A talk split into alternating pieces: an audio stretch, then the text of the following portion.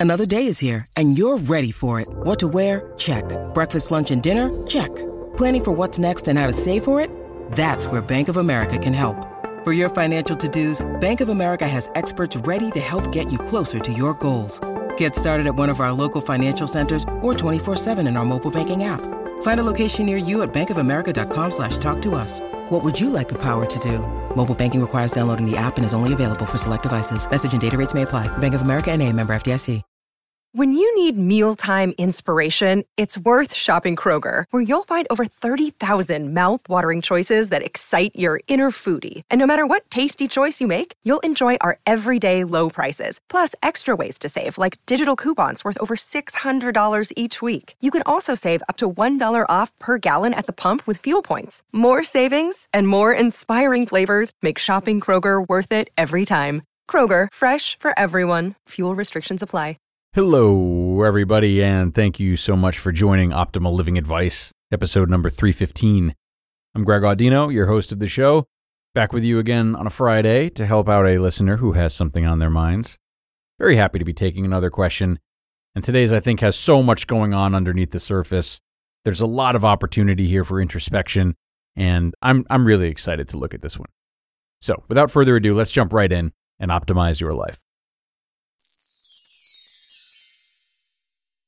I'm at a professional crossroads right now. I have a good job that I would say keeps me just the right amount of busy. When I look around, my friends who are married with children, like I am, I do find that I have more time for my family, and I think that's the most important thing. But now I've been offered to do some side work with one of those friends who has started a business and is starting to do pretty well for himself. I think it would be fun to work with him, and uh, a little extra money never hurts but I'm trying to be realistic about the fact that this will change my schedule, and I'll probably find myself as busy as most people whose lives I really don't want. Busyness can be so difficult sometimes. Should I take this work on, or do I already know better? Hmm, a crossroads indeed, Asker. It's quite a note to end the question on there, too. But you seem to be handling this with a lot of self awareness, looking at it from the right angles and asking all the right questions. So good on you. Awesome start. Uh, you're, you are so right that busyness can be difficult sometimes. So am I. And most might say that it's difficult because of what it can take away. But you're exemplifying that other side of it, which I love. You know, busyness is also difficult because of what we believe it can provide us with. We can become sold on this belief and tempted by it. So, anytime we're considering how to manage our time, it's absolutely in our best interest to consider both of these sides of busyness so as not to get uh, too intoxicated by either one of them. You see, the cons of adding a lot to our plates and staying busy are really well aligned with what you've said. The more we commit to and the busier we get, the less time we have for those beautiful things that are all too easy to take for granted, family life maybe being the best example. So, in this way, yeah, busyness is overrated. But by the time we realize that, busyness may have already become another addiction. And this is because of the pros that come with busyness. So, the pros of busyness lie in the amount of opportunity we see in it, as I just alluded to. The busier we are, and the more we provide the world with, the more we put into the world, then the more possibility we have to get back from it. And this list of possibilities deserves credit, right? It's not just money or status or other materialistic drives. Staying busy in different contexts also provides us with a lot of meaningful opportunity. So even if they're exhausted and not ready for a relationship, needing to rest from busyness, the busier a single person stays when it comes to going out on dates and meeting people, the more opportunity they have to find something that feels right, as well as something that feels wrong. When it comes to hobbies or side jobs, busyness can lead to burnout and take away from other important parts of life. Yes, but it can also breed more passion and enrichment as you find yourself learning and succeeding more frequently. So, yeah, busyness, just like anything, has a lot of layers to it. And being that you have a family you've committed to that would be impacted by your busyness, obviously, then this is absolutely a question I would recommend taking up with your spouse and others who you feel would be impacted and can have valid input like maybe parents or, or children who are of age. So that would be my first recommendation, I guess. But something to include in this discussion, uh, very important, would be what lies beneath busyness. That's right. You know, busyness isn't really, it's not what this is about or what it ultimately boils down to in my mind.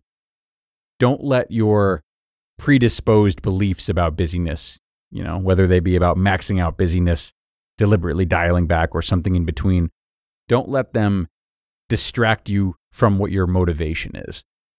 Look at look at this busyness and think about what it genuinely provides you with, what your motivating factor is. So, you mentioned that a little extra money never hurts. Is it money? Is that the main motivator? Or is it the opportunity to work with a friend? Does your friend's business pertain to an industry that you're particularly curious about or interested in? So, what specifically do you find appealing about taking this work on? You want to get to the bottom of that and then weigh your answer to that question against what specifically you find appealing about not taking this work on. So I'll assume, based on what you've said, that the biggest benefit to not taking on this work is the added time with family. So you then you have these two sources of motivation. For the sake of argument, we'll say it's family and money. Now what? Well, now we weigh them against one another. And you may be thinking to yourself, well, that's easy. Family trumps all. Family is, is everything. And that's fine and good. But money can still influence the quality of your family life. So we also have to consider how depleted of money you are versus how much of a surplus you have in family time, right? We need to consider these goals that seem to be in, in, in combat with one another and how the fa- and the fact that they actually relate to each other. Is money tight enough that it is more critical than having an above average amount of time with your family at this moment? Or, you know, say that you're you're not someone who has many hobbies or a strong social life. If that would be either a primary or secondary motivation behind taking on this job, then maybe it would be beneficial for your family life if you take it because you would rely a little bit less on your family and become more well rounded. Right? So ultimately, this is where the conversation needs to go as you consider whether or not to make this change in your life. What do I want from either side? What is the greater value? And what's the most practical way of achieving that value, even if it's not the most obvious way? And a big thank you to the asker today for sending in this positively dynamite question. I really hope this helped not only them, but anyone out there who, like so many of us, all of a sudden have this really complicated relationship with the idea of keeping busy. I think it's become a very hot button issue, for better or worse, in uh, the personal development community. And a lot of us here are left not knowing what to do with it. So Hopefully, this episode today cleared the air a little bit and got everyone thinking about both sides, better prepared to identify what feels best for them. And if you have a question of your own that you would like to send into the show, I would love to hear from you. So you can email me with whatever is on your mind. The email address is advice at oldpodcast.com. Advice at oldpodcast.com. And bear in mind, you can also reach out to share feedback or ideas, even just to say hi. That's fine too. All is welcome. It is my pleasure to get to know you all. So, yeah, don't be shy. We are done for now, though. Have a great weekend, everyone, and I will see you on Monday for more. That's where your optimal life awaits.